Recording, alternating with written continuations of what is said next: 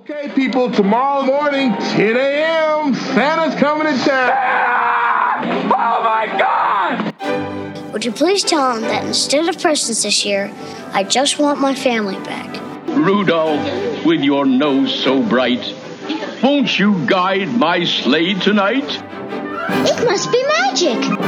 I must find some way to keep Christmas from coming. Nobody's walking out on this fun old-fashioned family Christmas. Isn't there anyone who knows what Christmas is all about? Sure, Charlie Brown. I can tell you what Christmas is all about. Seeing isn't believing. Believing is seeing. Best way to spread Christmas cheer is singing loud for all to hear.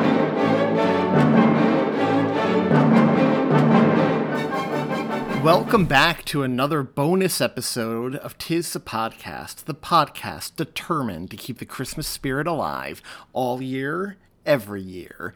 And thanks again for joining us for another installment of Another Christmas Story, the penultimate installment. This week's chapter, chapter 46, will be read to you by Nicole Little. Before I hand it off to her, however, I just want to apologize for this coming a day late, a day and a half late, technically. Nicole got me all her stuff way in advance, but it's a Christmas season. I've been busy, so I didn't have time to put it all together until this morning, the 17th. So apologies, but I hope you still enjoy it, and rest assured that next week's final installment of this story will drop on time on Thursday, December 23rd, per usual. But that's all of the beginning of the episode housekeeping I have for y'all this week. So without further ado, I'm just going to pass it over to Nicole to read to y'all chapter 46 of her tale entitled Have Yourself a Merry Little Christmas. Enjoy! My name is Nicole Little, and I'm a genre fiction writer from St. John's, Newfoundland, Canada. You can find me on both Facebook and Twitter.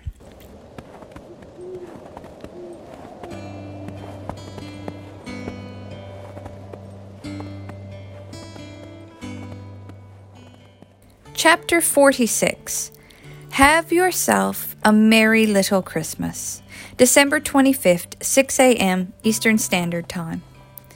Mommy, wake up! Wake up! We want to open presents! Ashley Dwyer rolled over in the double bed that she had been restlessly sleeping on in the tiny guest room of her parents' Boston home as her children, seven year old Hannah and eight year old Alex, excitedly jumped up and down on it. It was early Christmas morning, so early, in fact, that it was still dark outside, and Ashley had been tossing and turning all night as she replayed the latest argument that she and her husband Seamus had had over the phone the previous evening. She truly didn't know why she bothered half of the time. In fact, she often wondered whether or not she would still be married to the man if she were childless. Nevertheless, her kids loved their father, and as such, Ashley did her best to make the strained marriage work.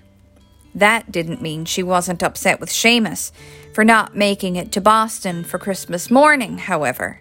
Mom, I'm up, I'm up, Ashley groaned with a laugh as she pushed herself up into a sitting position. Even from the second floor bedroom, she could smell the coffee being made downstairs, and was grateful to her parents for putting on a pot so early.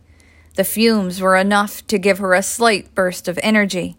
Come on, then, let's go see what Santa brought you.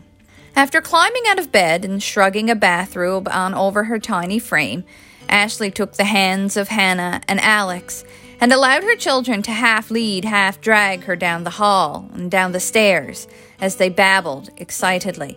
Do you think Santa brought me the Barbie dream house that I asked for? Maybe, baby. We'll see. I can't wait to see Daddy, Alex exclaimed.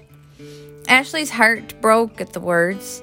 She hadn't been able to tell her children the night before that their dad wouldn't arrive in time for Christmas morning. Honey, you know that Daddy is so busy, right? She asked quietly as they stepped onto the first floor landing. I don't know if. Did somebody say my name? Daddy!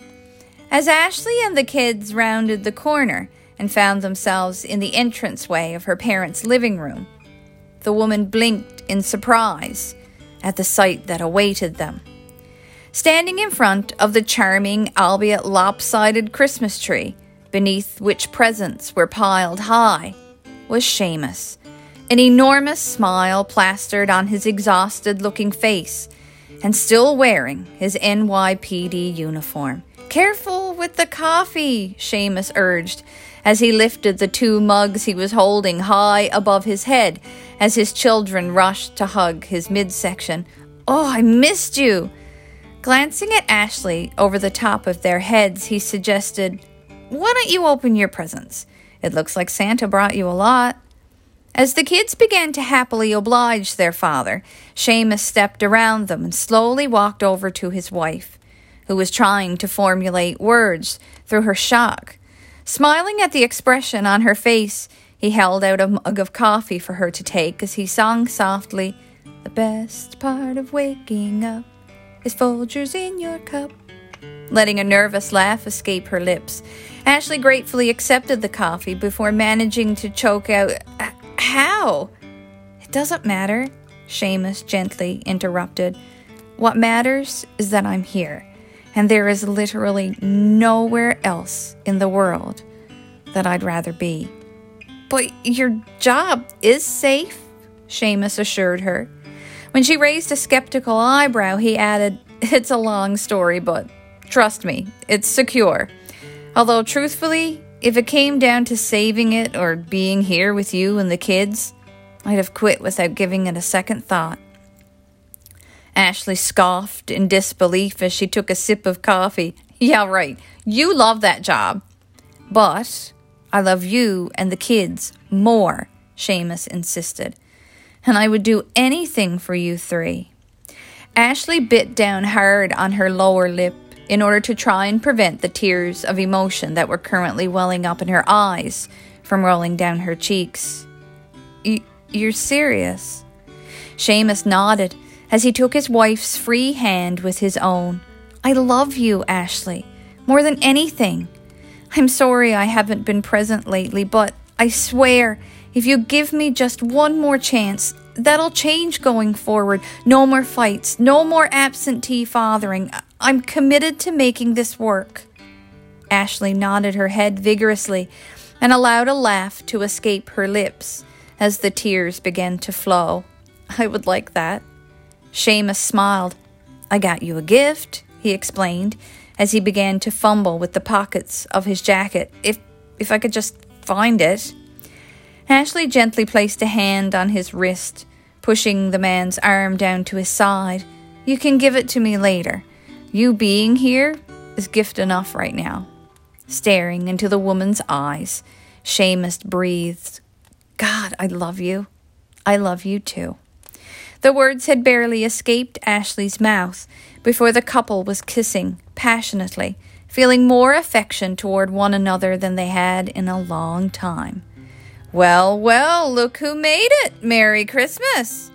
Seamus and Ashley broke apart the moment the former had a firm hand clapped on his shoulder, courtesy of his father in law, who traipsed into the living room, followed by his wife and his other children and grandchildren.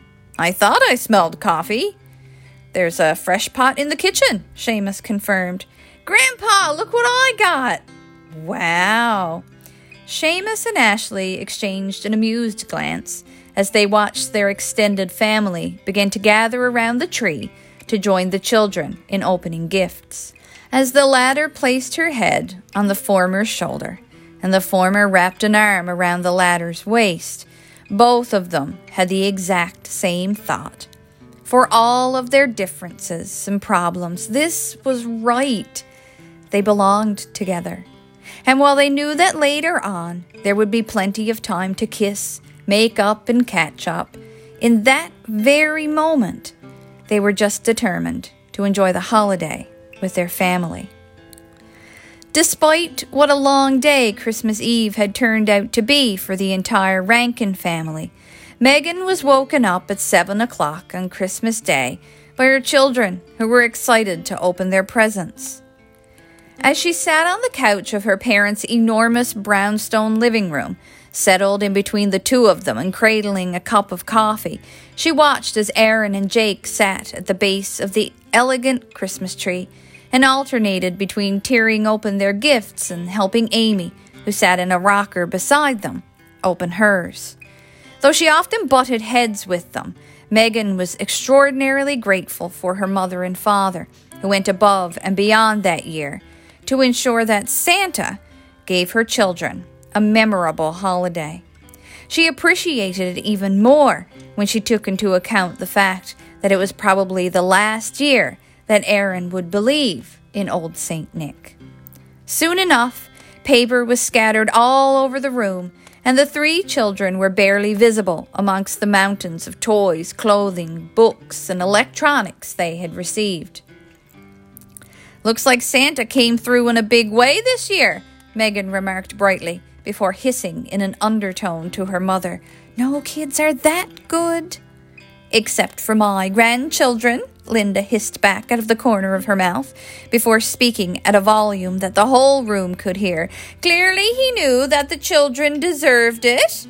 With a sigh, the older woman pushed herself to her feet and clapped her hands together. Now, who wants breakfast? I do, Aaron exclaimed excitedly. Linda smiled. How about pancakes? When her grandkids nodded enthusiastically, she shuffled from the room in the direction of the kitchen. Hey, Jake began, narrowing his eyes as he peered around the back of the Christmas tree. There's one more gift back here. Really? Megan asked, surprised, sure that she had mentally accounted for all the gifts that she had brought up from Florida and that she knew her parents had brought for the kids. It's a big one. Jake dragged the gift out from around the tree, then, reading the name tag, said, It's for Aaron. For me? Aaron asked. When Jake nodded, he moved toward the box and, hands trembling, began to tear open the paper. Upon seeing what was inside of it, the young boy's eyes widened and he let out an audible gasp. Dad! Megan reprimanded, rounding on the old man. Don't look at me, Walt replied defensively. Your mother and I didn't buy that. Aaron barely heard his mother and grandfather, however, as he lifted the brand new, pristine looking, marching snare drum from the confines of its box, so that the glow of the lights wrapped around the tree twinkled off of its expensive paint job. After gently placing it on the floor beside him, he reached into the box once more and withdrew two brand new, perfectly shaped drumsticks. Though he had asked for a new drum for Christmas, he had never actually expected to receive one, especially one as nice as this. Looks like there's a note in there, Jake pointed out, glancing down into the box. Pulling it out, Aaron unfolded the tiny piece of parchment esque stationery, which had one word written upon it in a bold black script Believe. Holding the piece of paper up to wave in his mother's face, Aaron excitedly shouted, It's from Santa! Taking the note from her son, Megan stared down at it before glancing accusingly at her father. You promised me that you and Mom wouldn't go overboard. Honestly, sweetheart, Walt began, we didn't buy that. Jakey? Jake snorted. Right, like I have the type of money to spend. As if I did, do you think I'd waste it on a drum for my brother? Then who? Mom, it was Santa, Aaron insisted, as Amy cooed happily in her rocker. There wasn't a doubt in his mind. Before his mom could respond to him, however, the doorbell rang. I'll get it. He sprang to his feet, buzzing with excitement. Who on earth could that be? Walt mused, as his youngest grandson darted from the room down the hall and toward the front of the house. Wrenching the door open, Aaron's mouth dropped open in shock upon finding Kevin, Margot, and Holly standing on the icy stoop, bundled up against the bitter winter cold. Behind them, standing on the snowy sidewalk, close enough to keep an eye on the kids, but far enough away to allow them privacy, Miss Warren stood with her hands shoved deep into the pockets of her winter coat. What, what, what are you guys doing here? Aaron managed to choke out when his voice returned to him. Merry Christmas! Kevin threw his arms around his best friend. We were worried sick about you last night. Until we got back to the hotel and saw you all over the news, Margot pointed out with a wry smile before she too gave Aaron a swift hug. Well done! I knew you could do it, Holly insisted, hugging Aaron tight, which caused the boy to burn hot due to being in such close contact with the girl he had a crush on.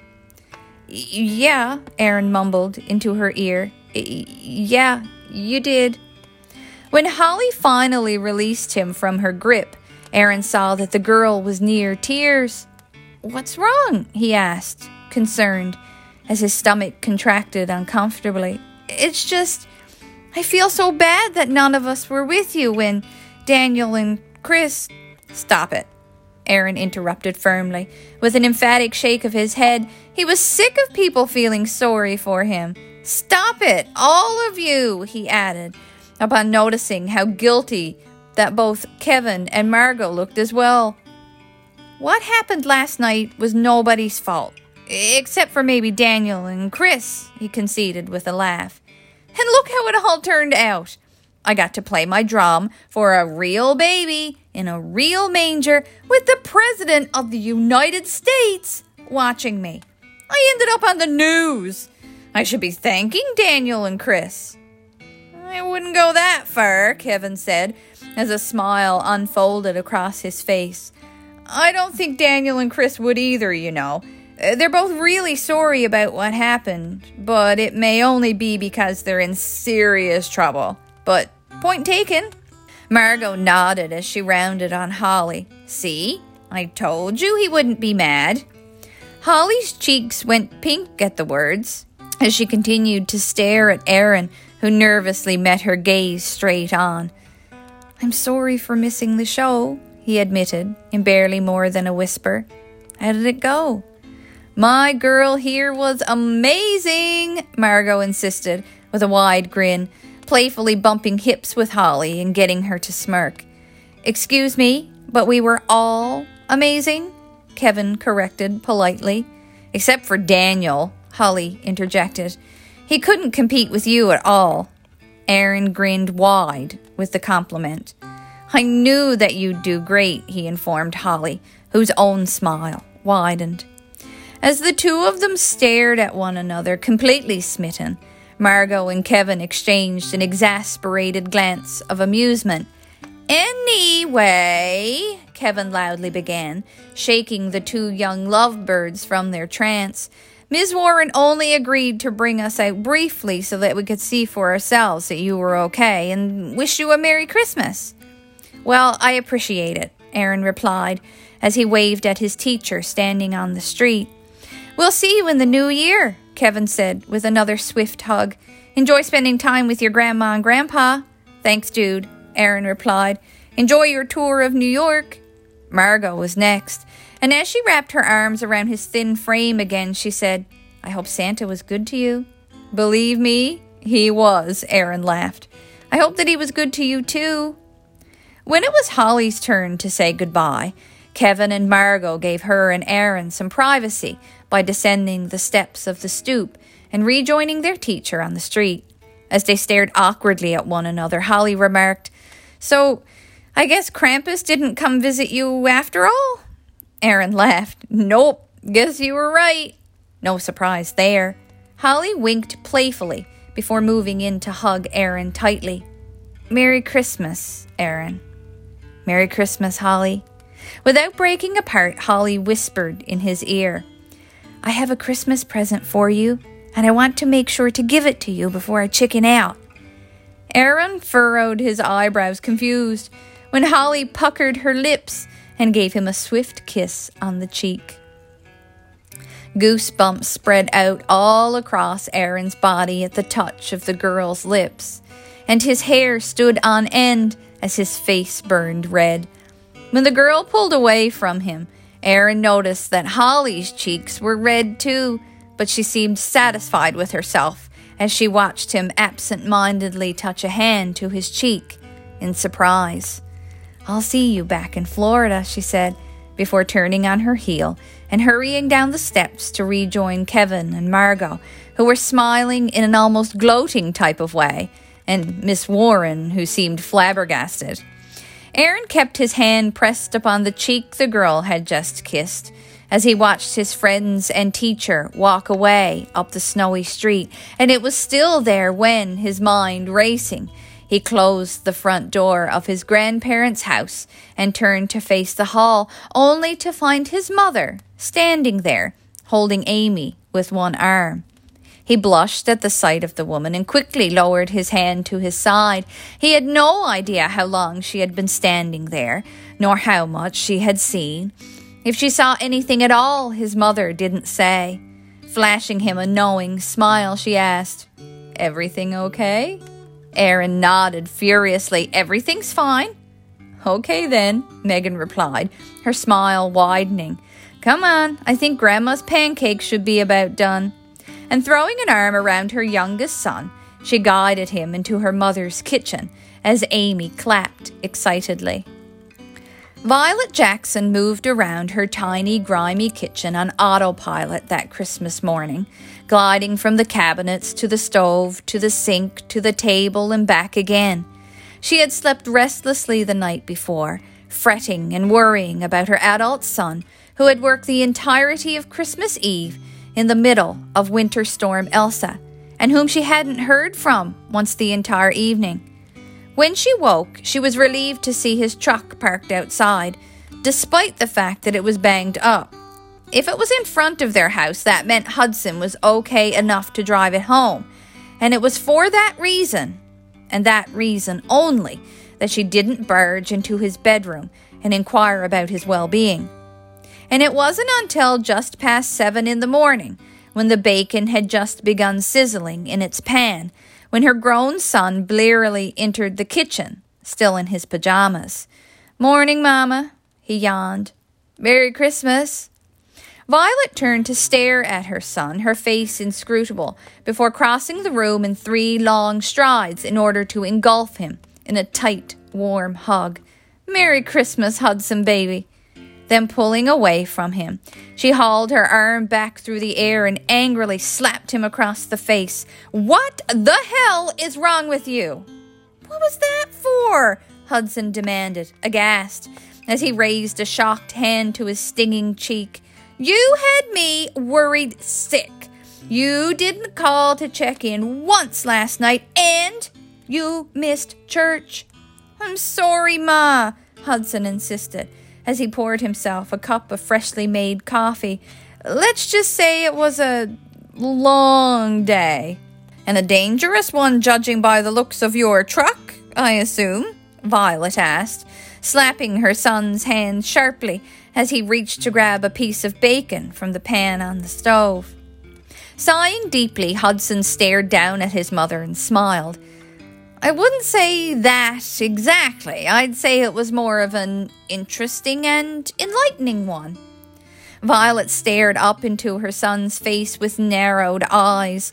Despite appearing exhausted, the man looked brighter than he had in years, and there was a light in his eyes that she had been sure had been extinguished for good long ago.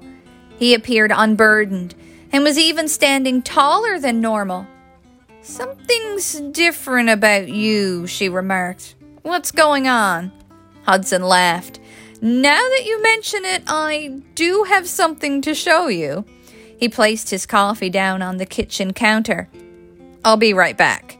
And with a wink, he hastily left the kitchen, leaving his bewildered mother standing alone in the center of it. A few minutes later, Violet heard the sound of her son's footsteps approaching the room once again, but this time he wasn't alone.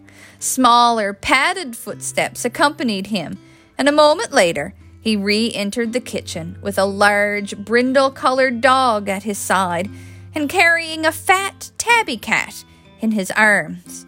As her eyes widened in surprise, Hudson said, Mom, I want you to meet Dexter and Booster. He nodded at the cat and the dog in turn.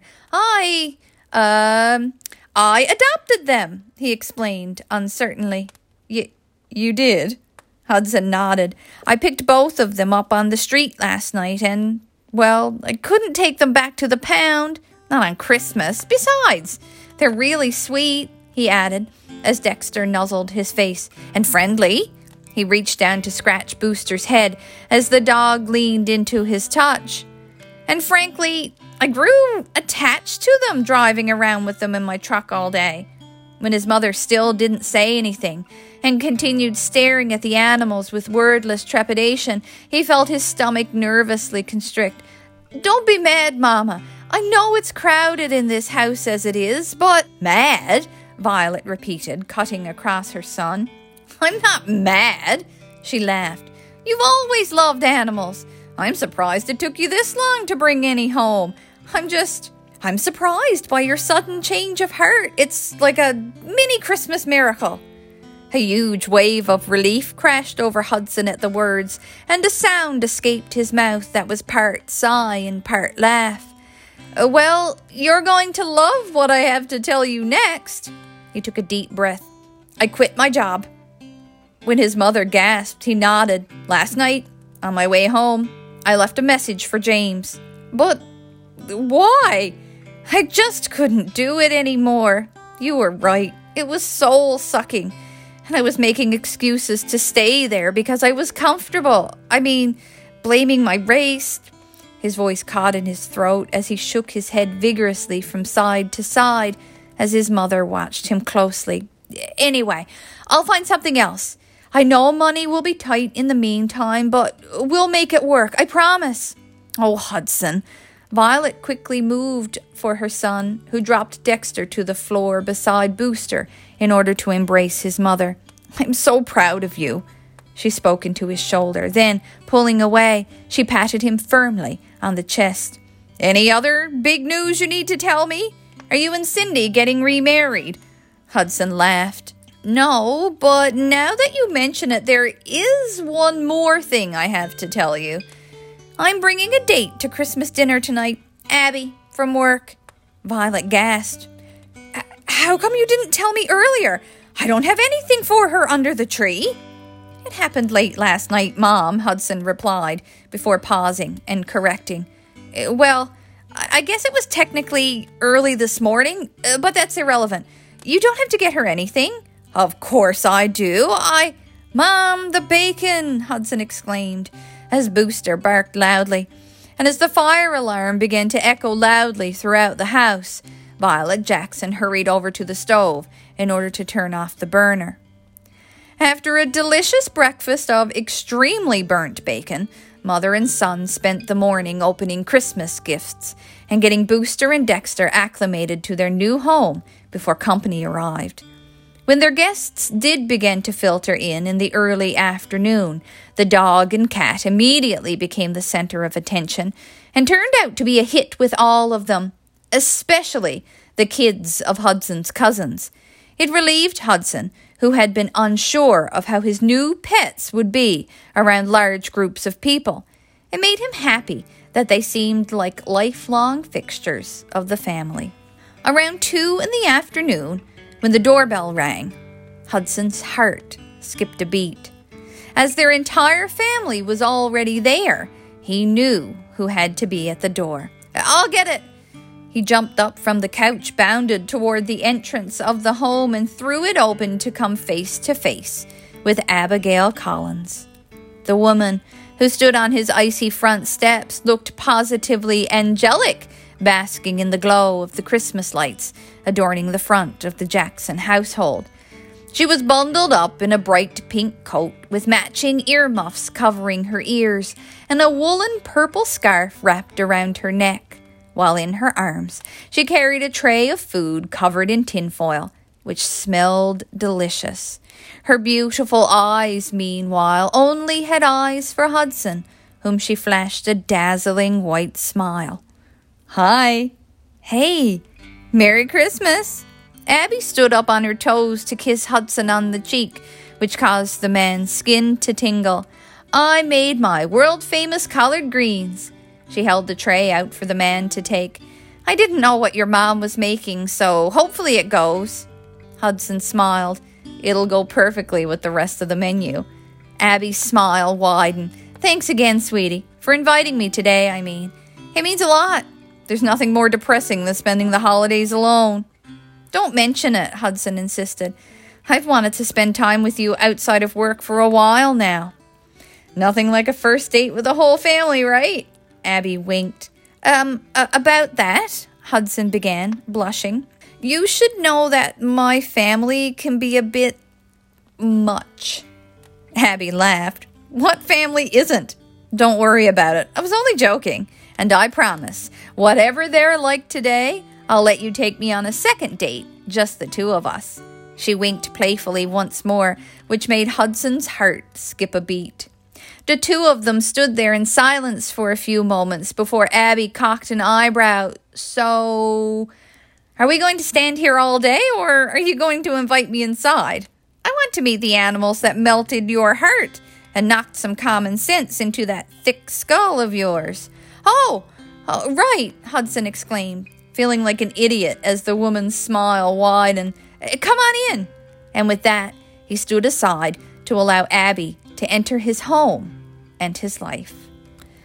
Against all odds, Elizabeth Meyer and Noah Clark managed to make it home to the former's parents' house in Nyack, New York, in time for Christmas morning, much to the surprise and pleasure of her entire family. And for once, the focus wasn't on Annie's progressing musical or surgical majors or Helena's law firm or Chris's military service. Not entirely, anyway.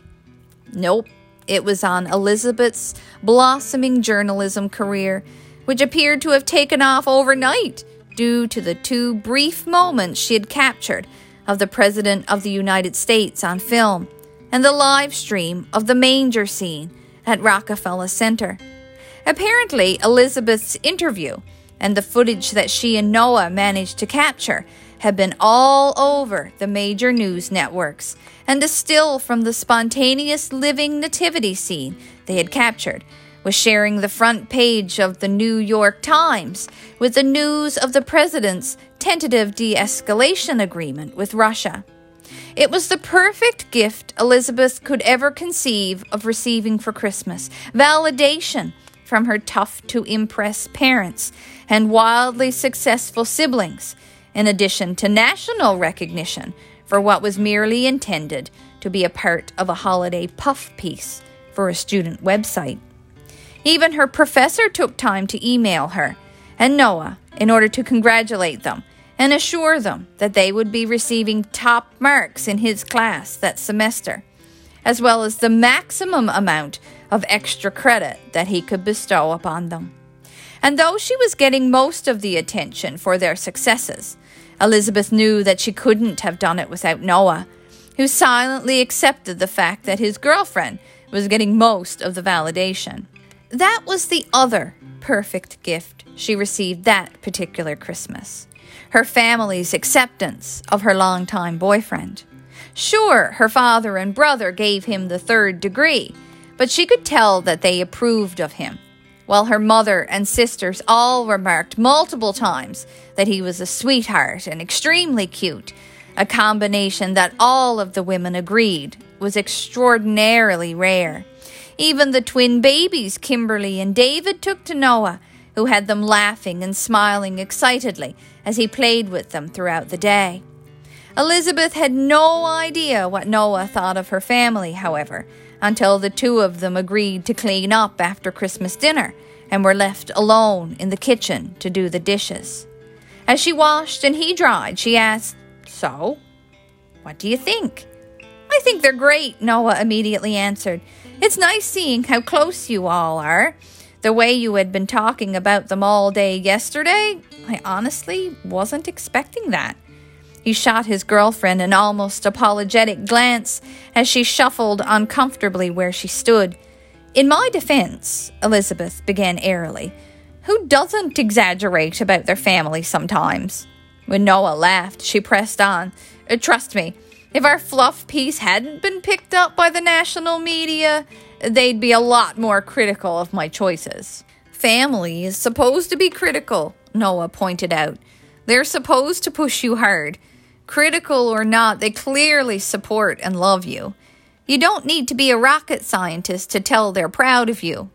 Elizabeth guiltily bit down on her lower lip.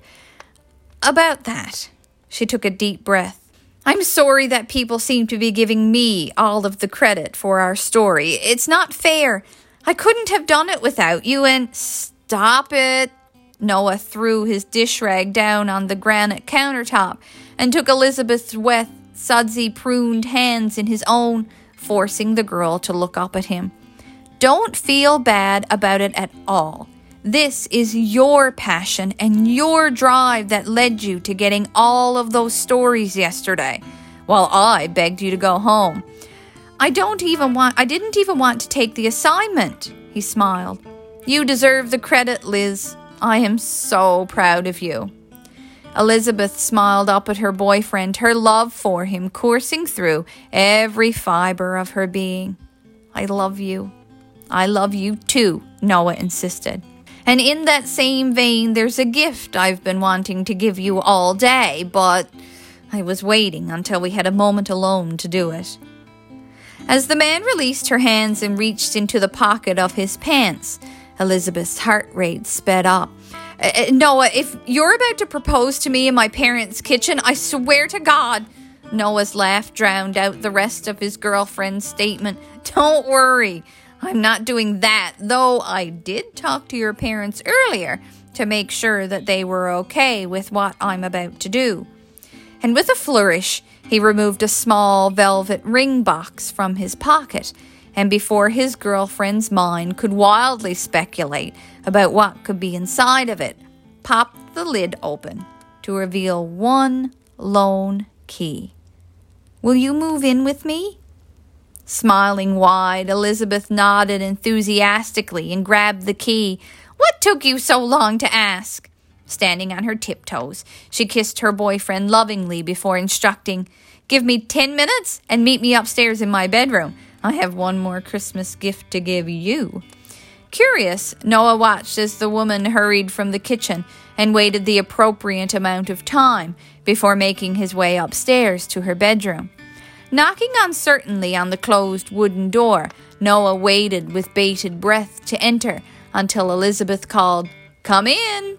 The turquoise room looked as though it had been decorated by a young teenage girl and was clearly a frozen snapshot from Elizabeth's childhood. But that wasn't what Noah's eyes were immediately drawn to. Instead, they immediately found the heavy camera he had lugged around the entire day before, its red light on, propped up on a desk in the corner and pointed at the bed where Elizabeth lay in her ridiculously revealing lingerie. Merry Christmas, she purred seductively as she pushed a stray piece of blonde hair behind an ear.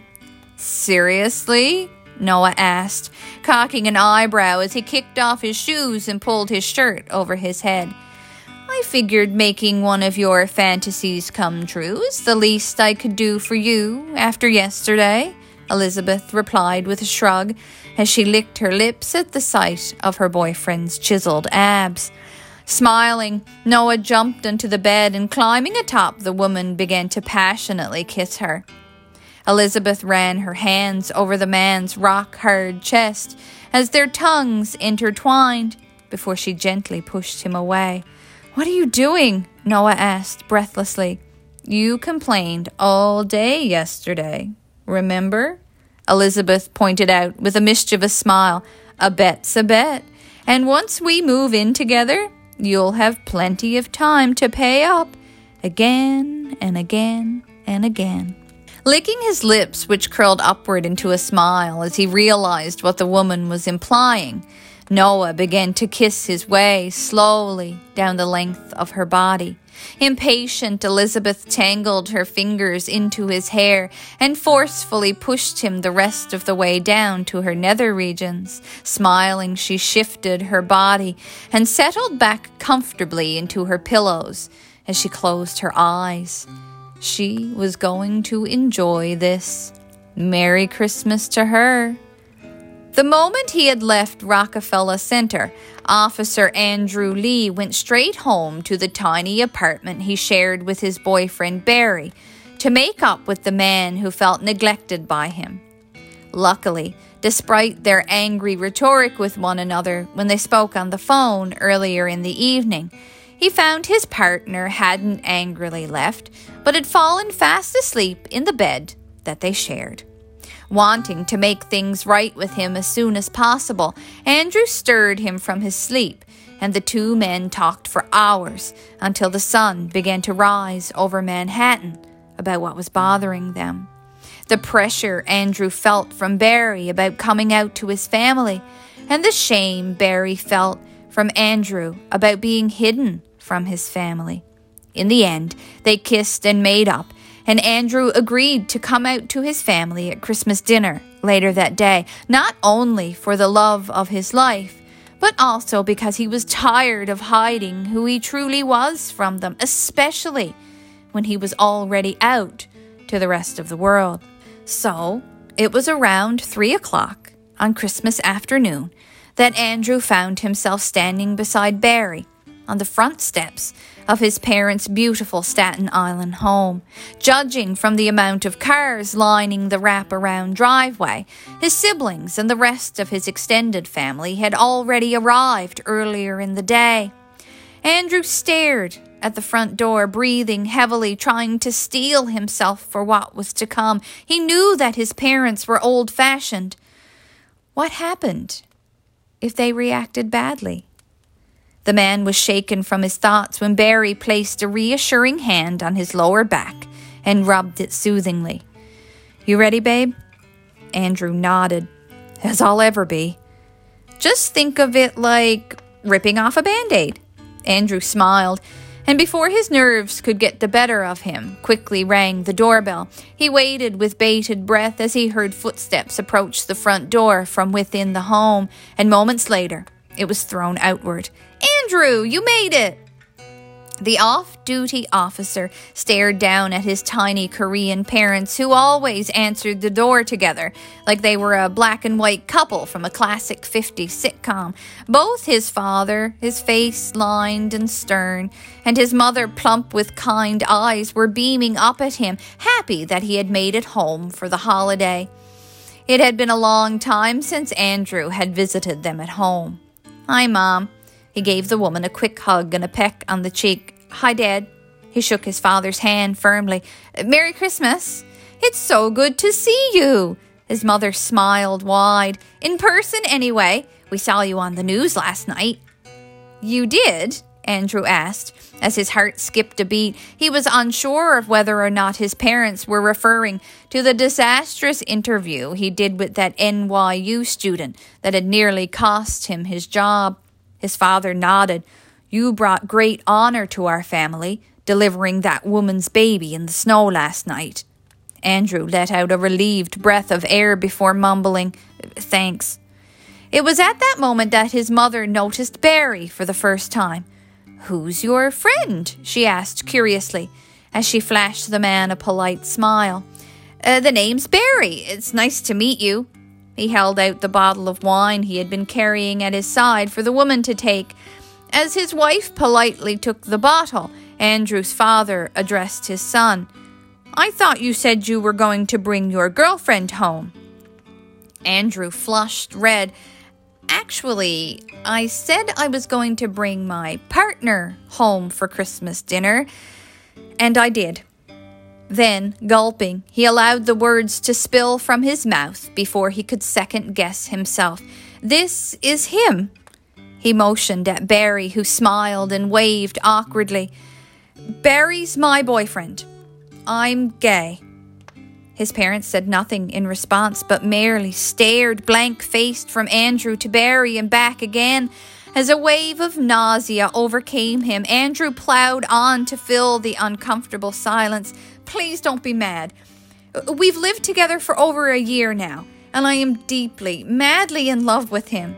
And to prove his point, He wrapped an arm around Barry's waist, drew him near, and gave him a tender kiss on the cheek. Smiling, Barry wrapped a reassuring hand around his partner's waist as well. Please say something, Andrew quietly begged of his parents. There were a few more seconds of silence, which felt like hours, before his father finally extended a hand for Barry to take. Welcome to our home. Surprised, Barry took it gratefully. Thank you for having me. As Andrew's mouth fell open in utter shock, his father threw him a look as he continued, I just wish our son would have brought you home sooner, so we could have gotten to know you before now. You and me both, Barry remarked. When Andrew stared incredulously at his mother, she asked exasperatedly, Did you really think we didn't have an inkling that you were gay? Honey, the whole family has known for years, ever since you started wearing those jean shorts in middle school. Barry laughed loudly at this comment as Andrew's father asked, Why didn't you come out to us sooner? I, I, I don't know, Andrew admitted. In retrospect, it seems so stupid now. I guess I was just scared, afraid that I was going to disappoint you. Being yourself could never disappoint us, his mother insisted. We'll always love you, no matter what. Her husband gave a curt nod. Absolutely. Now, let's get inside before we freeze to death. And as his parents led Barry into their warm home, which buzzed with the sounds and the excitement of the holiday, Andrew shook his head in happy disbelief over the fact that his parents had been so accepting of him and who he truly was. It was the best Christmas gift he could have ever asked for. The moment that the ambulance that had been carrying them from the Fifth Avenue manger at Rockefeller Center came to a stop at Columbia Presbyterian Hospital, Mary and her newborn daughter were whisked away to get properly checked out and treated for hypothermia by a real doctor, a cute, young, short blonde named Burl Bernstein. This left Joey alone to fill out her admittance paperwork in the maternity ward to the best of his ability with the help of a nurse named Karen. In order to make the woman's stay at the hospital, however long it would end up being, more palatable, Joey charged a private room to his credit card so that she and the baby would be allowed some semblance of privacy after giving birth on the street in front of a crowd of people. He then charged some cheap Christmas decorations, some pink balloons, and a tiny teddy bear in the hospital gift shop, and decorated the bleak room to the best of his ability. The entire time, trying not to think about how he'd regret the purchases later when he checked his credit card bill. Unfortunately, as it was outside of visiting hours, Joey wasn't allowed to wait in the room for Mary and her baby to come down from wherever they were being treated, so he reluctantly settled down in the waiting room down the hall, near the elevators, and waited for the clock to strike 8 a.m. He used the time to make a few phone calls. In reality, he was returning the hundreds of phone calls he had received and ignored over the course of the night from his parents, Mary's parents, all of their siblings, Ryan and Natalie. The phone calls were all pretty similar. After apologizing for worrying them, Joey assured them that Mary, the baby, and himself were all doing okay, and informed them that they had been taken to Columbia if they wanted to visit. Afterward, he watched non-stop coverage on the television in the corner of President William's preliminary peace plan with Russia and of the woman who gave birth in a manger in the middle of New York City early that Christmas morning. As he watched, Joey couldn't help but smile to himself. Mary was going to be mortified that images of her in the immediate aftermath of giving birth were being broadcast across the national airwaves. In his mind, however, she looked beautiful. In fact, the entire wide shot of the scene that kept being aired, with the Christmas tree looming large in the background, and those gathered around the manger distributed equally across the frame, was so stunning that Joey had to find it on the internet and save it to his phone. It belonged in a picture frame, and he instinctively knew that Mary would want it hanging on her wall some day. When 8 a.m. did finally roll around, Joey was ecstatic to be allowed to enter Mary's room to see how she and the baby were doing. But the moment she pushed open the door, he felt his face burn hot. Oh God, I'm I'm sorry. I'll just don't worry about it. Mary waved him in without glancing up from her baby, who had its mouth wrapped around the nipple of one of her exposed breasts as Karen stood at her head and supervised. We're just finishing up. Besides, I can't pretend to be modest around you any more, can I? She flashed him a mischievous smile. Though Joey laughed at the woman's comment, he avoided staring directly at her for the next few minutes until feeding time was over and she had her breasts concealed once again. I'll come back to check on you in a bit, Karen assured the new mother, before leaving the room to give Mary, Joey, and the baby girl some privacy. How are you doing? Joey asked softly. As he moved toward the chair beside Mary's bed, he eyed the pale woman's face. She looked exhausted and though her eyes appeared watery, she had a look of pure joy on her face as she stared down at her clean, swaddled daughter. We're doing great, Mary replied. Gabby is completely healthy, thank God. Joey smiled. So you decided on Gabriella? Gabriella Sarah Holliday. Mary shrugged. What can I say? When you have a good idea, you have a good idea. Joey laughed, wondering to himself what Gabe the angel thought of the tribute to him, or whether he even knew, or whether he even existed, or had been some sort of fever dream. Well, I'm glad you're both doing well. We're doing a lot better than we would have been doing if it hadn't been for you. Mary glanced up from her baby for the first time to stare Joey directly in the eye. I don't know how I can ever repay you. I didn't do anything, Mary, Joey insisted. Those cops helped you deliver her, not me. But you were willing to, Mary pointed out. Before you found those cops to help, and before that, you helped me to stay sane the entire day. Joey smiled. Let's just say that we helped one another and call it even, okay? Though Mary wanted to push back, she was too tired to argue so she merely gave a curt nod of her head. Thanks for the room, by the way, and the decorations. She stared around at the tiny Christmas tree in the corner, the wreath hanging on the door, and the lights strung up around her. They really brighten up the place. I just figured that hospitals are so gloomy on a normal day, let alone on Christmas. Joey shook his head. But that doesn't matter. Stop thanking me. Anybody would have done the same thing. Trust me, not anybody, Mary pushed back. Anybody who cares about you as much as I would, Joey shot back, going red in the face once again upon realizing what he had just said.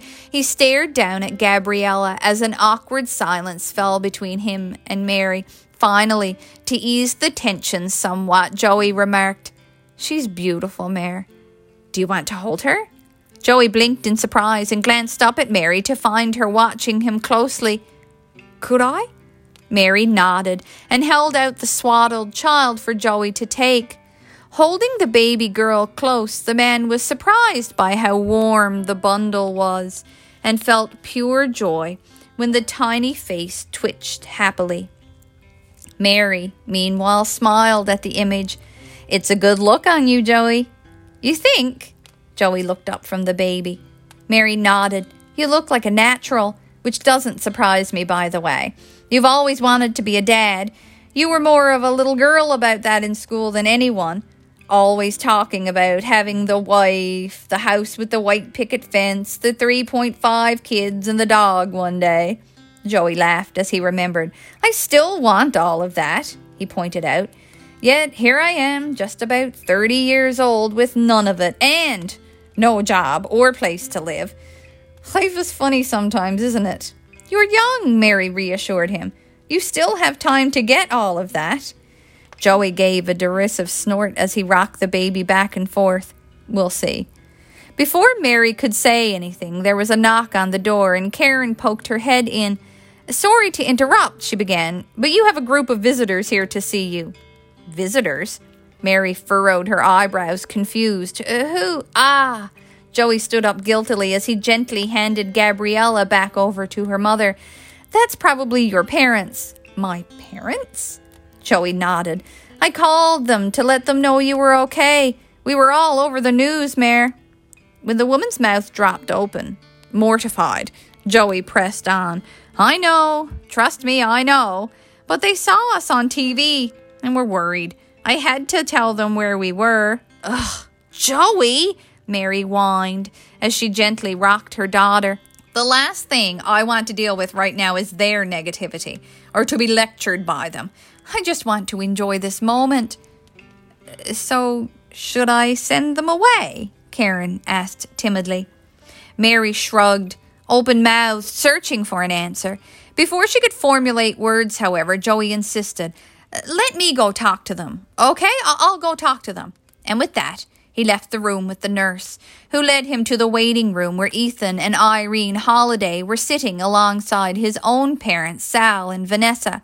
Across from them, Ryan and Natalie sat side by side, awkwardly avoiding their elder's eyes. Joseph? His mother jumped to her feet and bounded across the room to embrace her son in a bone crushing hug upon catching sight of him. As behind her, his father, Mary's parents, and their two friends warily stood up. Are you all right? I'm fine, Mom. Joey, we are so sorry about earlier, Vanessa insisted, refusing to release him from her grasp. We didn't mean to upset you. We were just in shock, and. I get it, Joey interrupted firmly, as he gently pushed his mother away. Okay?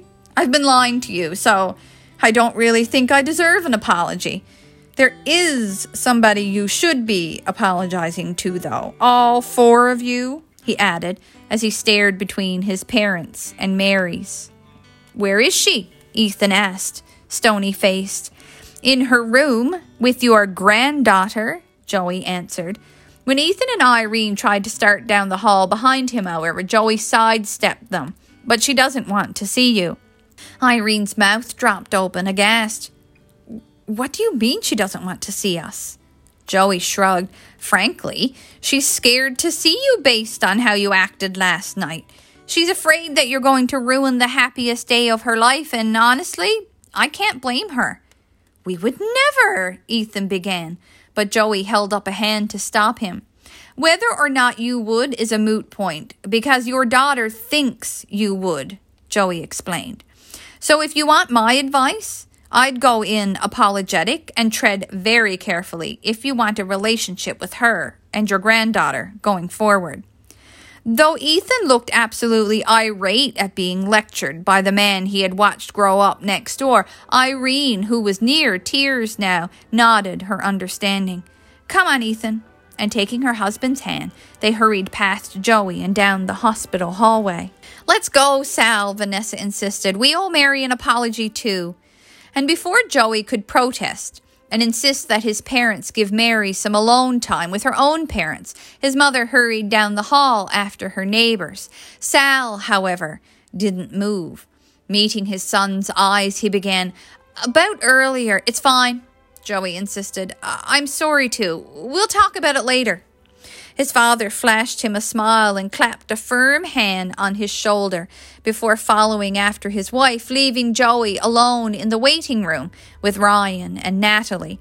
Letting out a small sigh of relief, he let his shoulders drop and asked the two of them, So, how was the rest of your night?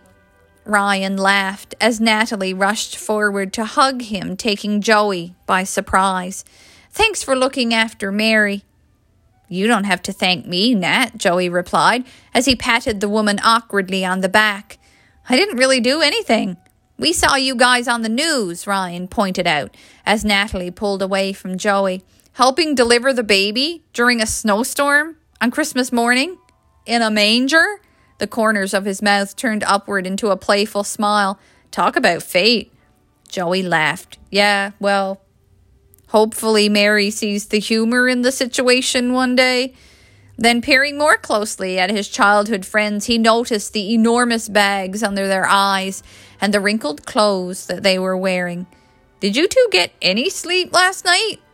Natalie's face flushed hot as Ryan's grin widened across his bearded face. Throwing an arm around the woman's waist and pulling her close, he replied, None, actually. We were up all night catching up.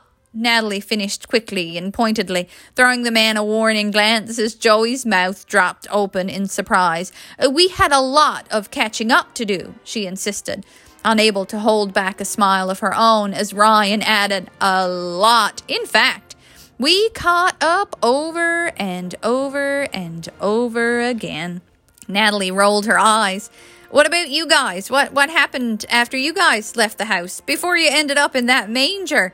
Joey laughed. It's kind of a long story, he began, before launching into the Cliff Notes version for his friends, completely omitting the part in which he was visited by an angel in his sleep. When he was finished telling it, Ryan immediately asked, So, what does that mean for you and Mary? I don't know, Joey admitted with a small shrug, trying to ignore the look of disapproval that Natalie, who had pursed her lips, was throwing him. I have no clue where we stand.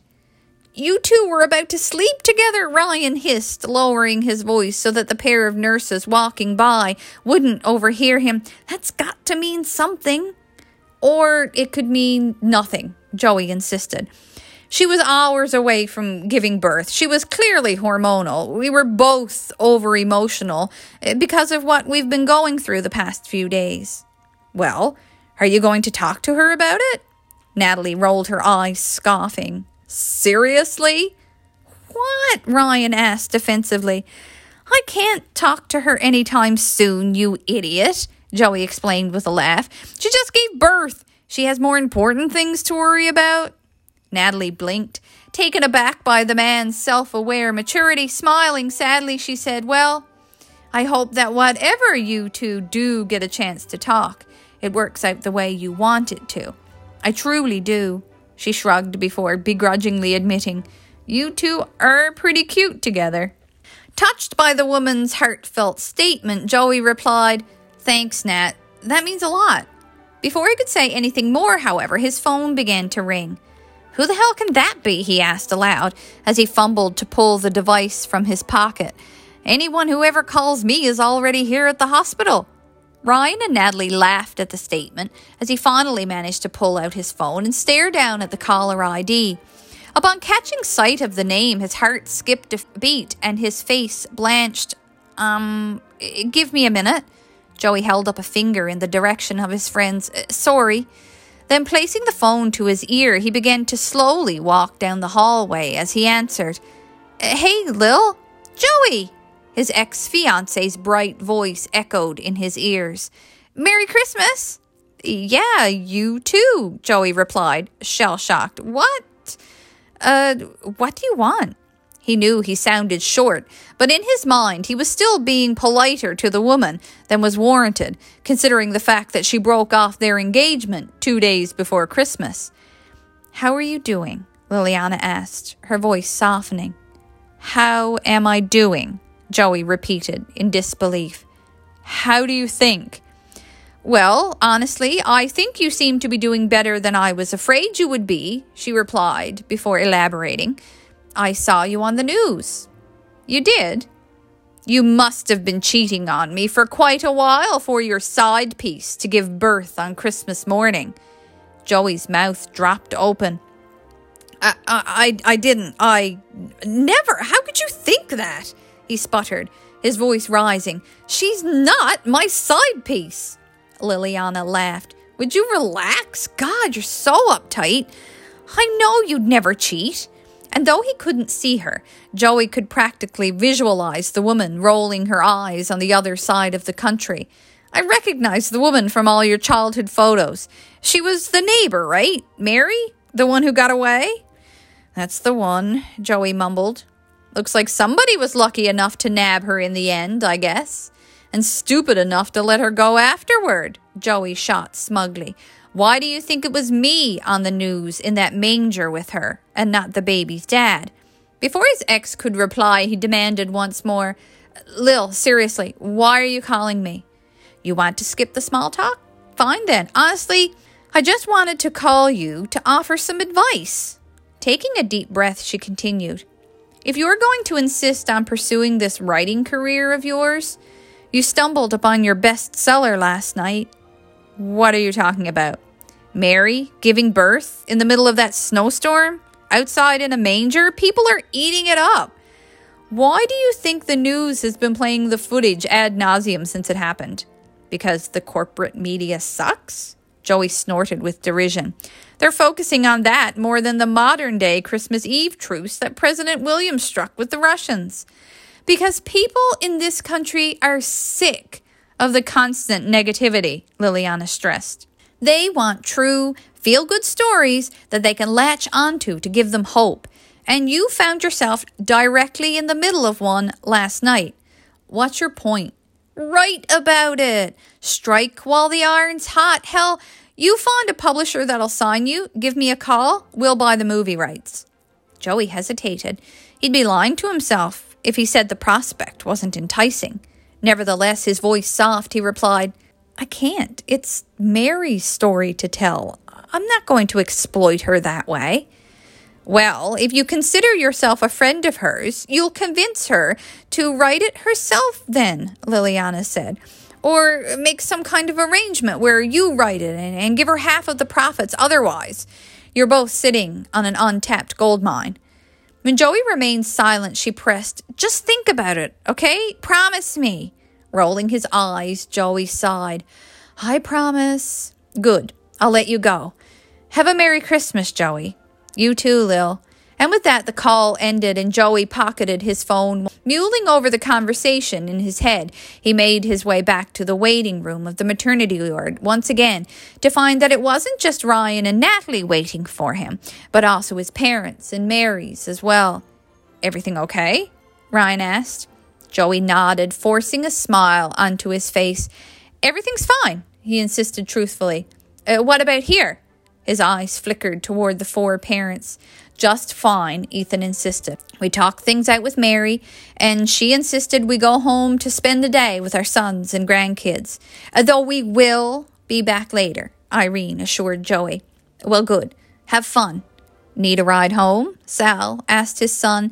Thanks, but no thanks, Joey replied. I think I'm going to hang out here for a bit. Keep Mary company.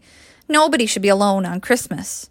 We appreciate that, Irene said with a watery smile truthfully. Thank you. Are you sure? Vanessa asked, concerned. Joey nodded. Positive. You guys go spend the day with Isabella, Elliot, and Carmine. Uh, wish them all a Merry Christmas from me. I'll be home later. Oh, okay. Then, turning to Ryan, Joey withdrew the man's car keys from his pocket and threw them at him. We parked at the plaza. Thanks, Jude. You ready? he asked Natalie, who scoffed. Not until I see my girl and meet the baby. Oh, uh, right, Ryan exclaimed, which caused Natalie to roll her eyes. All beauty, no brains.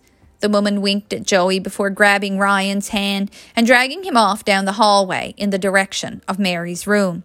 We'll see you later, Joey.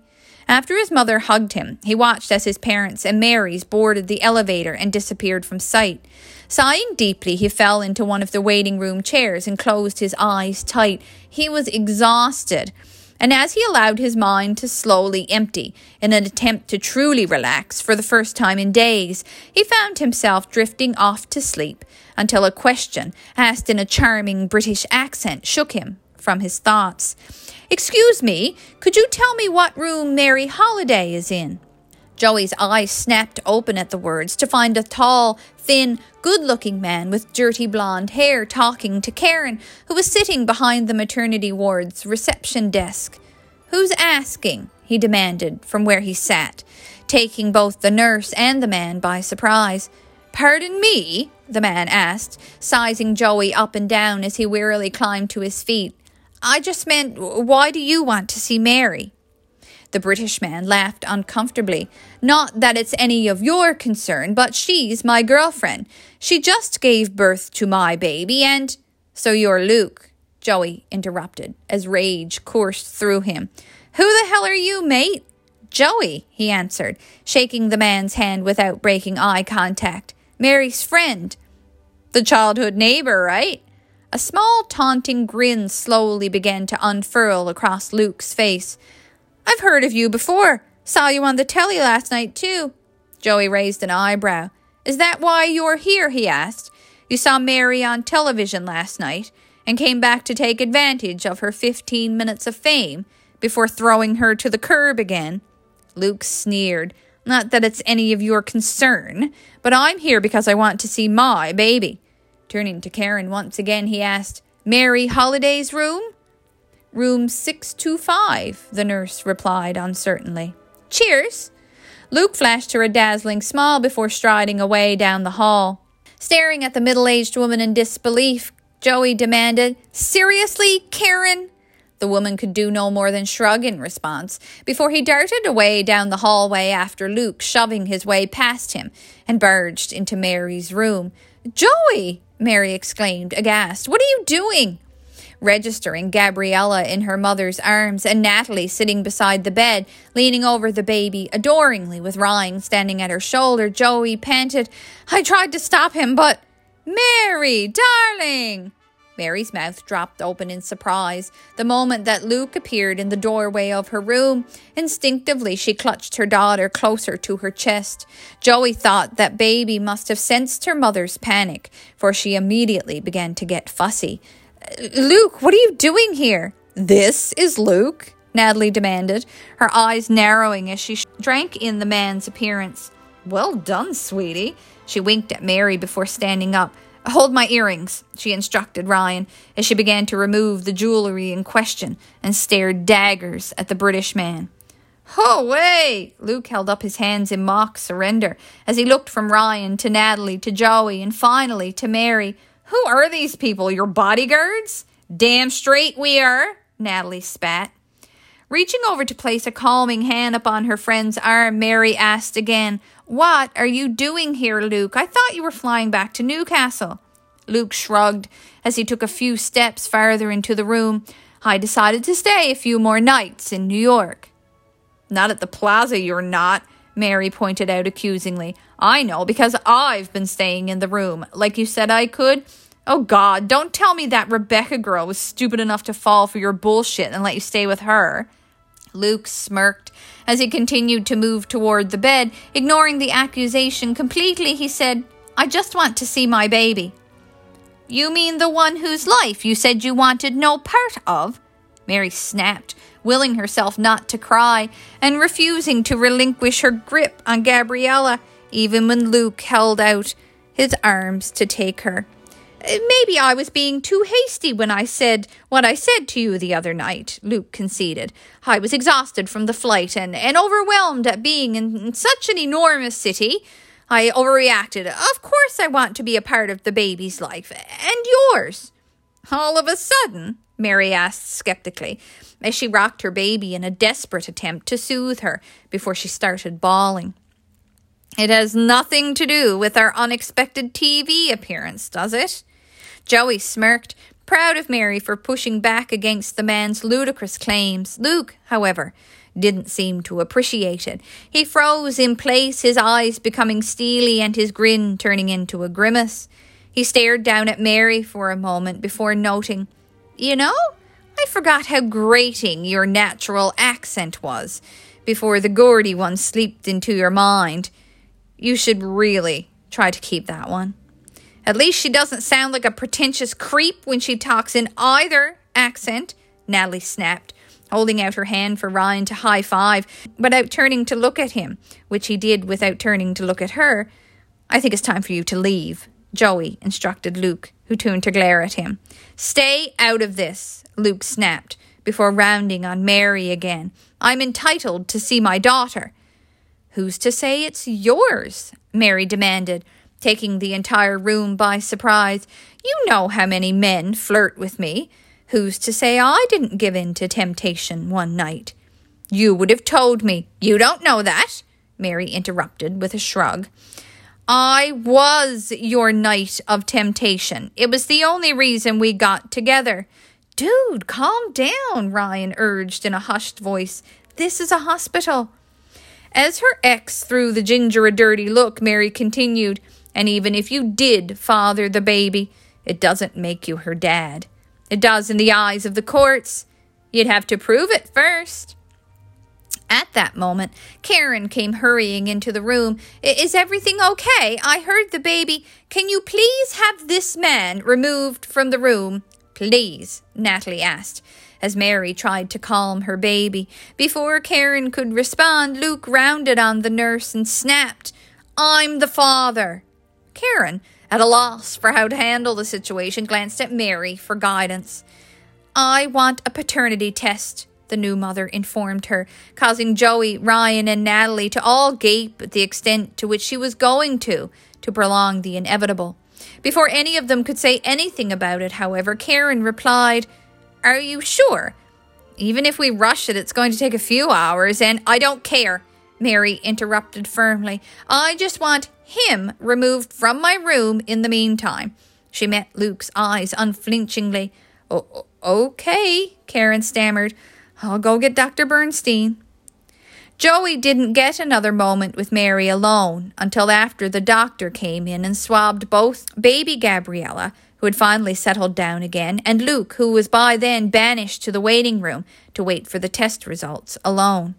Ryan and Natalie, meanwhile, though clearly itching to get home to their own family's Christmas celebrations, didn't want to leave Mary during such an emotionally charged situation, so they decided to stay in the city until results came in. Nevertheless, both were starving and left the hospital to go and get a bite to eat somewhere in Manhattan, while Natalie promised her friend they'd be back soon. The moment they left, leaving Joey alone with his childhood best friend and her newborn baby. He exhaled loudly, and in an attempt to ease the tension in the room, asked, Do you really think they're going for food, or are they going somewhere for a little afternoon delight? Mary laughed. Either way, I'd rather be in their position at the moment. As long as it's not cowgirl. I mean, I'm too tired to be doing all the work. She winked playfully.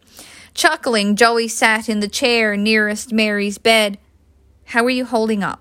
he asked the woman gently, eyeing her closely. Without glancing up from her sleeping daughter, Mary asked, How do you think? Can I ask you something? Is there a chance that Gabby isn't Luke's? Mary shook her head. I wish, but no. I just wanted to get him out of the room and leave me alone for a little while. I have no idea what I'm going to do when the test confirms that he is the father. Then, with a humorless laugh, she glanced up at Joey. I honestly didn't expect today to turn into an episode of Maury. Joey smirked before gently suggesting, You know, seeing as how he just treated you, and the things he said a few nights ago, you could probably make an argument in court that you don't want him to be a part of Gabby's life with a temperament like that. I just wish that I could somehow prove that he's only back because he saw me and the baby on live TV. The moment the story fades, he'll be gone again. Disgusting creep. People are opportunists, Joey agreed. Speaking of which, you'll never guess who called me earlier. Liliana. Really? Mary asked, as a twang of jealousy caused her heart to skip a beat. Yeah, Joey confirmed, before quickly relaying the conversation to Mary. Mary sat there silently for a few moments at its conclusion before pointing out, She's not wrong, you know. No, she's not, Joey agreed. I only mention it to point out how quickly people will insert themselves back into your life if they have a shot of getting a little bit of money or, or fame. I don't know, Mary shrugged. Sounds to me like she was actually looking out for you. Joey blinked in surprise. Maybe. But don't worry, I was serious when her told her I would never do that to you. You should. Mary smiled wryly. After everything you did for me today, if anyone's going to make money telling my story, I want it to be you, Joey insisted firmly. It's your story to tell, not mine. Smiling warmly at the man, Mary asked gently, How are you holding up? I mean, was it okay talking to her? You know, Joey began, it wasn't as hard as I thought it would be even when I saw her name pop up on the caller ID, and I thought for a split second that she was reaching out to apologize and ask me to take her back.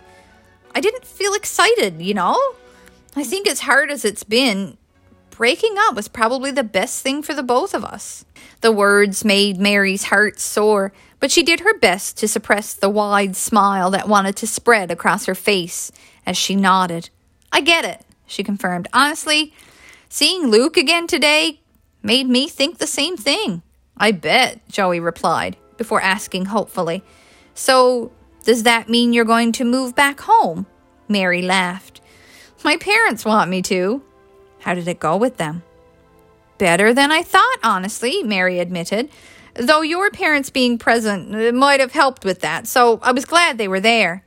Her eyes twinkled playfully, but they apologized for how they reacted earlier. Seemed happy to meet their granddaughter.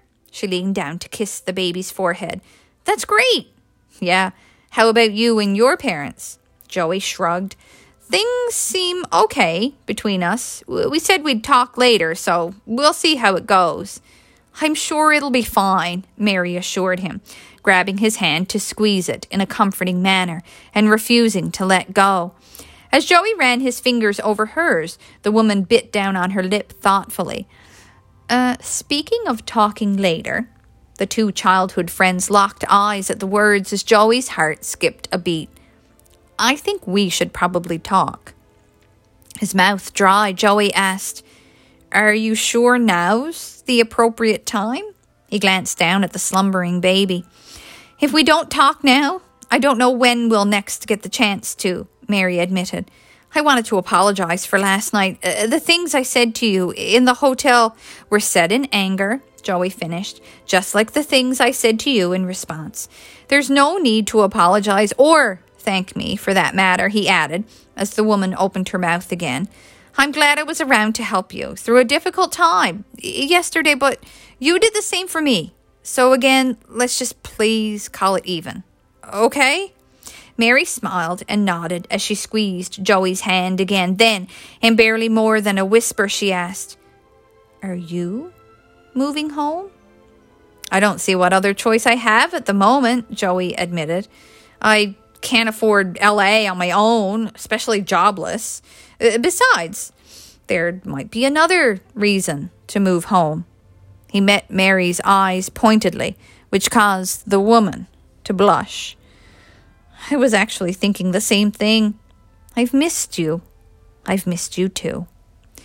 And I didn't realize just how much until we spent time together again, Mary elaborated. You're such a great guy, Joey, and uh, well, I know the next few months, especially, I- am going to be pretty busy. She laughed as she glanced down at Gabby. But if we both do uh, move home, maybe we could get together sometime, like on an official date, I mean. Joey felt fireworks go off in his head and stomach at the words. I'd love that, he admitted, with a wide smile, but then as Mary gave his hand an excited squeeze, a vision of Natalie's disapproving face appeared in his mind's eye. But, he continued, taking the woman by surprise, ask me again when things settle down. You have a lot on your plate right now, and you're in an emotional place. I just. I want to make sure that if we do give dating a try, it's because you want to, and not because your hormones want you to right now.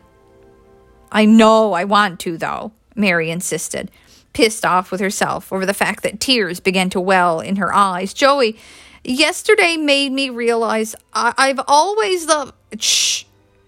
Joey placed a finger on the woman's lips, taking her by surprise. Look, I promise you, you're not alone in feeling that way, but prove it to me in a few months, once things quiet down, by asking me again. All right? Staring deep into the man's bright blue eyes, Mary finally acquiesced by nodding somberly, at which point Joey removed his finger from her mouth. Good. You know, Mary began, still refusing to let go of his hand. Most guys would have just taken advantage of your current emotional state, Joey finished. I know, but I'm not most guys, he pointed out. I assumed that was one of the things you liked about me. Mary rolled her eyes, exasperated. It is, but it's incredibly frustrating sometimes. Joey laughed, the sounds of which quickly died away when he ha- saw how somber and upset that Mary actually looked. Cheer up, Buttercup, he exclaimed brightly. Then, having an idea, he asked, Have you seen this yet? And from his pocket he withdrew his phone and pulled up the picture of the manger scene at Rockefeller Center that had occurred in the wee hours earlier that morning. It's the highest quality photo I've been able to find so far, Joey explained as he passed the phone over to Mary. I was going to have it printed and framed for you, but. He shrugged. I couldn't find any place open on Christmas to do it. Staring at the picture, Mary flushed red. Look at how many people were there. She used her finger to navigate the picture, moving from the foreign leaders to the two cops to the small drummer boy and the cat and dog and goat that had laid in the manger beside her. They weren't the only ones present either. She also recognized the first gentleman, the man from Animal Control, and a Radio City Rockette, amongst others. And then, of course, there were the people not present in the photograph, those who had captured the moment on camera. They weren't there the entire time, Joey insisted. Uh, they weren't around when you gave birth. Uh, at least I don't think they were, he amended. But even if they were, look how beautiful you look. Mary zoomed in on herself, and to her surprise, the man was right. She was absolutely glowing in the photo as she stared down adoringly at the just born Gabriella. And standing at her shoulder, Joey looked quite handsome as he stared down proudly at her. Smiling to herself, she zoomed out a bit to take in the picture as a whole. It was absolutely perfect, and in her mind, deserved some sort of prize. The snow covered manger was framed directly in the center, bordered on either side by the wire sculpted angels of the Channel Gardens, blowing their horns at it while looming over it all, basking the entire scene in a beautiful, glowing light, was the Rockefeller Center Christmas tree, the star atop of it, shining brightly. Staring at it, Mary narrowed her eyes. What is that? In the star? Huh? Let me see. Mary leaned close to Joey and pointed at the star, inside of which appeared to be the blurry outline of a humanoid figure with wings sprouting from its back spread wide. An angel. Joey went pale at the sight, thinking of the conversation, the dream he had had with Gabe the night before. It's probably just a trick of the light, Joey answered, doing his best to sound nonchalant despite his quavering voice. Or, or, or the photo was overexposed or something. Mary pursed her lips, disbelieving, but didn't press the point as she zoomed out a bit more to further examine the picture. Immediately, her eyes caught sight of something streaking across the sky in the background behind the tree. And that? Joey leaned close again and his eyes widened upon seeing an extremely blurry outline, if what looked like a sleigh and nine reindeer, one of which appeared to have a glowing red nose flying across the night sky. His mouth dropping open, he slowly met Mary's shocked eyes, but before either of them could say anything, there was a knock on the hospital room door, and Karen entered the room, followed by Dr. Beryl Bernstein, who clutched a blue folder tight to her chest as Luke trailed in behind them. How are we doing? The tiny, attractive blonde doctor asked cheerfully. I was doing better before he came into the room. Mary nodded at Luke, who sneered in response. Upon laying her tiny, beady eyes on the man who insisted he was her father, Gabriella immediately began to cry, which made her mother smile as she whispered in an undertone to Joey, She already has good judgment when it comes to men. Joey smirked as Beryl explained, I brought him in because the paternity results are in. And? Luke asked impatiently, as Joey squeezed Mary's hand reassuringly, knowing that the woman was silently trying to brace herself for the British man's sure to be smug reaction. I'm sorry, Beryl began, as she turned to face Luke but you're not the father. What? Luke demanded. As Joey's mouth dropped open in surprise and Mary blinked rapidly, shell shocked. That's impossible. Beryl shook her head. I ran the test myself. Three times, in fact. You are not the father of this baby. Luke rounded on Mary, irate as he furiously made his way toward her. You whore! How could you do this to me? You need to leave. Joey insisted coolly as he swiftly stood up to plant himself between Luke and Mary. Make me. Karen, Beryl turned to the nurse. Could you please escort this gentleman out? Luke whipped around to face the doctor, stammering angrily. If you don't want to follow her calmly, I'll be more than happy to call hospital security, of course. Luke silently considered his options for a moment before growling, Bye, bitch, as Karen escorted him from the room. Bye, Felicia, Mary called out after him as Beryl shut the front door to the room to allow the three of them some privacy. I wanted to talk to you about something, the doctor began calmly, before noticing that Gabriella had calmed herself and stopped crying. Boy, she really doesn't like that man, does she? Apparently not, Mary laughed before saying, Thank you, doctor. Hmm? For what? For lying to my ex, Mary replied, as though it were the most obvious thing in the world. Telling him that he's not the father? I couldn't deal.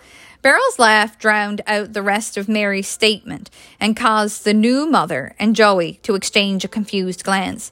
I didn't lie to your ex. That would be a betrayal of my Hippocratic oath.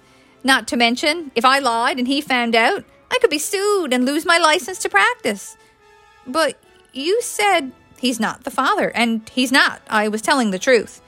Mary threw Joey an uncertain glance. That's not possible. It can only be him.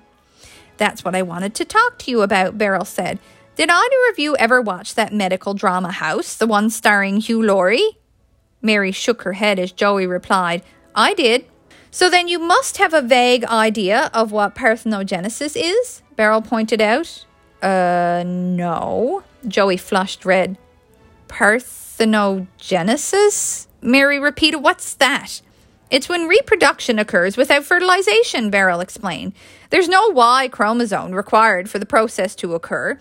It's a fairly common process in the wild when it comes to some plants and invertebrates, but there's never been a documented case of it occurring naturally in a mammal, eh, though it was induced in a rabbit once before in the 30s, and specifically speaking, uh, were the Virgin Mary telling the truth about her purity, and we take God out of the equation, the conception of Jesus Christ could be considered parthenogenesis as well.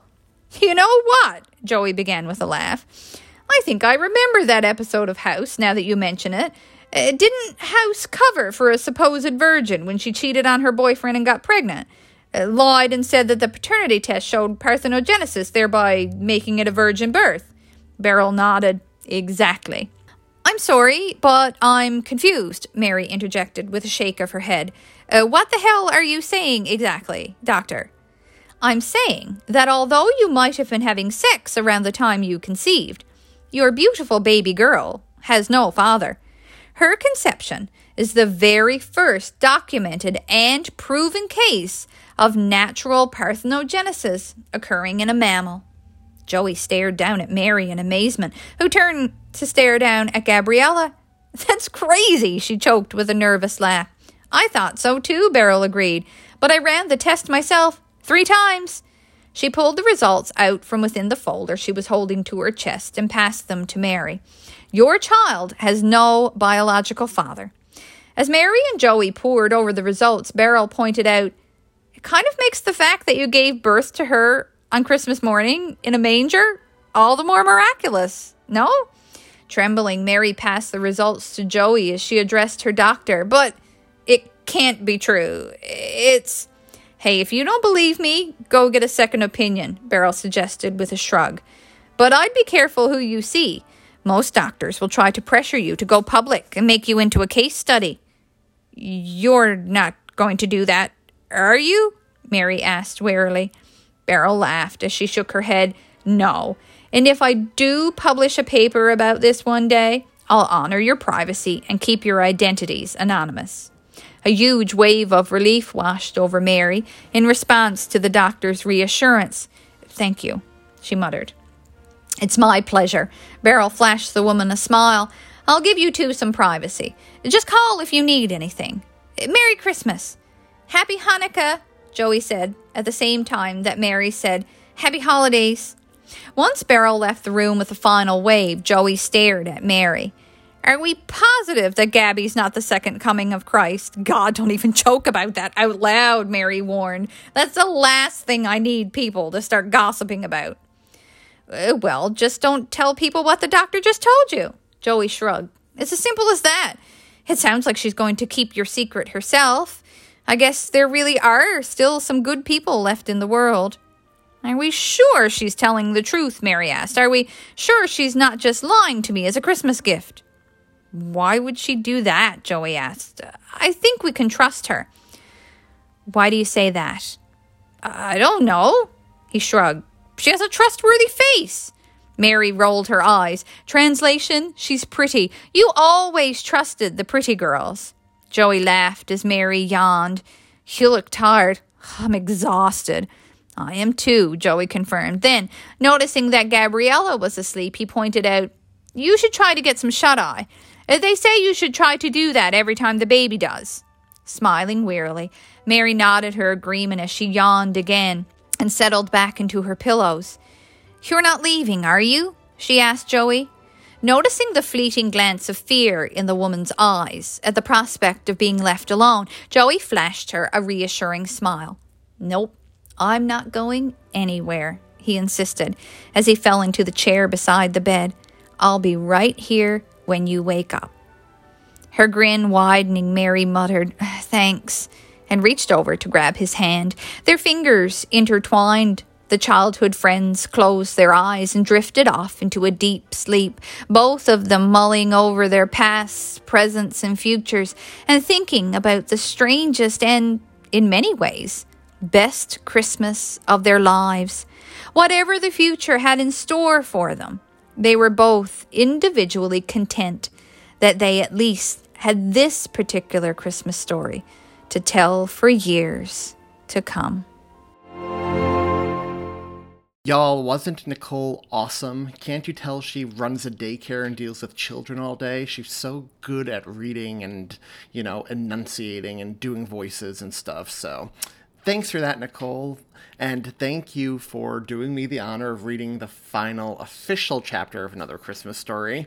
And before y'all panic, there is one more installment, the epilogue, coming next week, courtesy of Julia of Tis a Podcast, our very own Julia, who I can't think of anyone better to close out this year long journey.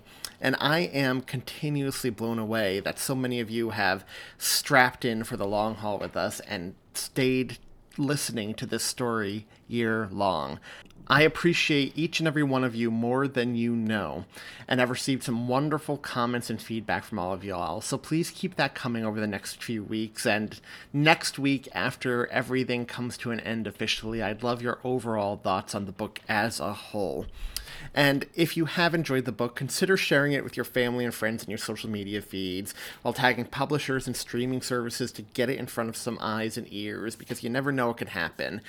Like I've mentioned before, my ultimate goal is to get this published, so it's available in audio form here in our podcast feeds for people to listen to. And if reading is more of their thing, the text of each chapter is available on our website as well at www.tisapodcast.com. And if you enjoy Tis a Podcast proper, if you ever want to comment on a movie or television show we discuss, give us feedback on a specific episode, comment on this book, or just interact with us and other listeners of the show in general, check out our social media feeds. All you have to do to get to each one is go to www.tisapodcast.com slash Facebook, Twitter, Instagram, Reddit, or Facebook group. Our Facebook group is by far the most active of our social media pages. It's busy year round and not just with Christmas chatter, although that's obviously our primary focus, especially this time of the year in the midst of the season itself. But besides Christmas, there's plenty of talk about other things such as pop culture, comic books, movies, TV shows, memes, and other holidays as well. Especially those other bird month holidays we all love, like Halloween and Thanksgiving, which lead up to the most wonderful day of the year itself. It's also kind of become a hub for many of the Christmas podcasts that you know and love on the Christmas Podcast Network. So not only will you find new episodes of Tis the Podcast there, I get to interact with Julia, Tom, and myself there, but you'll also find new episodes of Behind the Bells, the Christmas Podcasts podcast, Seasons Eatings, Totally Rad Christmas, Christmas Clatter, TGI Podcast, a Cozy Christmas Podcast, Advent Calendar House Podcast, Planning for Christmas, all of your favorites there as well. And find all the hosts of shows you know and love on the website too, always willing to interact with anyone and everyone about anything. the Facebook group has truly become a little mini Christmas family. And out of everything that's come out of Tis the Podcast over the past five years, it is the thing that Tom, Julia, and myself are the most proud of. This community that has sprouted up around it and the friendships made. But speaking of Tis a Podcast, if you want more bonus episodes, Christmas cards, enamel pins, ringtones, etc., check out our Patreon page at www.patreon.com slash tisapodcast or www.tisapodcast.com slash patreon. For as little as $1 a month, you can get full-length bonus episodes of the show. While things have slowed down a bit due to the busyness of the holiday season, things will ramp up again in January and you'll get at least two episodes a month. I'm going to try for one a week but with my new job, I don't know if I can sustain that rate like I did last year, but I'm going to try. But there's plenty of backlogged content up there. There'll be plenty of new content coming. So now's the time to consider joining if you're not a member already, and now's the time to consider rejoining if you were a member and fell off. There is something up there for everyone. So check it out because all of the money we receive from y'all gets recycled back into Tis a Podcast proper and helps us put out new swag and improve the quality of the show in general. But if you don't want to give Tis a Podcast any sort of money, there are free ways to help the show as well, besides subscribing to and sharing our social media pages. The most important way you can help us for free is by leaving us a review on iTunes or Facebook or Spotify or wherever you listen to and download podcasts. Every new review helps new listeners of the show find us and helps us to spread the Christmas cheer 365 days per year. So leave us a review. We send out stickers if you do, as long as you provide your address to us in a message or an email. And yeah, it would really make our Christmas if you could do that. So, coming up on the show this upcoming Monday, December 19th, you will get to hear our episode on the Rankin Bass animated classic Twas the Night Before Christmas. And recording later that evening, Tom, Julia, and myself will be joined by Gerry D of Totally Rad Christmas and April Ryley, who is long overdue for another guest appearance on our show. And we will all be discussing HBO Max's original movie, 8 Bit Christmas, based on the book of the same name. And that episode will drop in your feeds on Monday, December 27th, which it's crazy to think we're almost at the point we're past Christmas 2021 already, isn't it? That's that's crazy. But that will be a really fun episode. And before that, anyway, on December 23rd, which is next Thursday, Christmas Adam, Christmas Eve Eve, the day before the night before Christmas, Festivus, Tibbs Eve, whatever you want to call it, the final installment of another Christmas story will hit your feeds. The epilogue of the whole tale which will be read to you by Julia Colburn, our very own Julia, the elf with the best voice, the person I knew from the very beginning I wanted to bring this all to a close. So, keep your eyes on your feeds for that because there's lots of great stuff coming up, lots of exciting stuff coming up. But that's not the most exciting news we have for you today. To reveal that, I'm going to kick it back over to Nicole. Only nine more days left till Christmas. Wait, no, no, that that that can't that can't be right. Nine, nine days. It's oh, it nine nine days. There are only nine days left till Christmas. If you haven't started your shopping by now, actually, if you haven't started your shopping by now, you're probably my husband. Merry Christmas, everyone. Thanks for that, Nicole. And you know what? There are even less days now because this was supposed to drop yesterday when there were nine days till Christmas. So if you're listening to this on the day it drops, which is today, December 17th, there are only eight days left until Christmas. So, Nicole, I hope Sebastian, your husband, has started his Christmas shopping. And the rest of y'all listeners, I hope you've all started your Christmas shopping as well. We are in single digits. We are just one day over a week away from Christmas, which is crazy. Enjoy every minute of it. Enjoy the Christmas films on TV, your decorations, the gifts, the parties, the religious celebrations, because before you know it, Christmas 2021 will be here and it will be over even quicker than that, and we'll be counting down to Christmas 2022. So make every second count over the next week. Once again, thank you all for your love and support. We couldn't ask for better listeners in the world than all of you. You're truly the best, and we are lucky we get to consider you all legitimate friends and so many of you family. Make sure to do your homework. Watch Twas the Night Before Christmas and An 8 Bit Christmas, and we shall speak to you again next week. Bye, y'all. Let your heart be light. From now on, our troubles will be out of sight.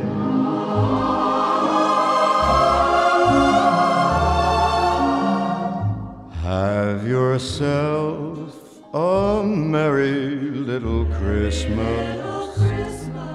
Make the Yuletide gay.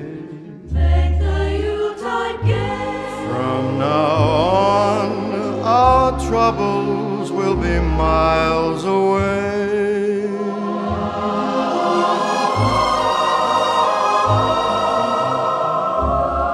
Here we are as in olden days, happy golden days of yore. Faithful friends who are dear to us, gather near to us once more. Through the years, we all will be together if the fates allow.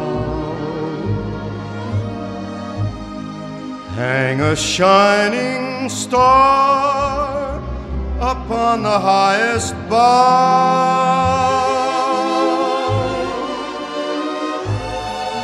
and have yourself a merry little Christmas now.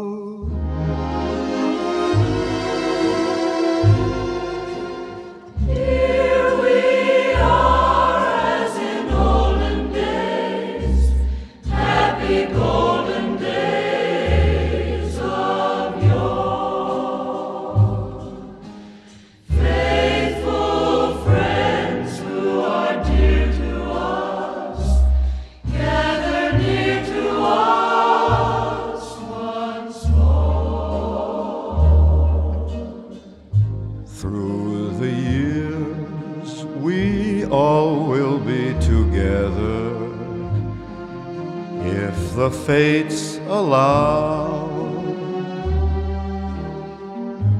Hang a shining star upon the highest bough.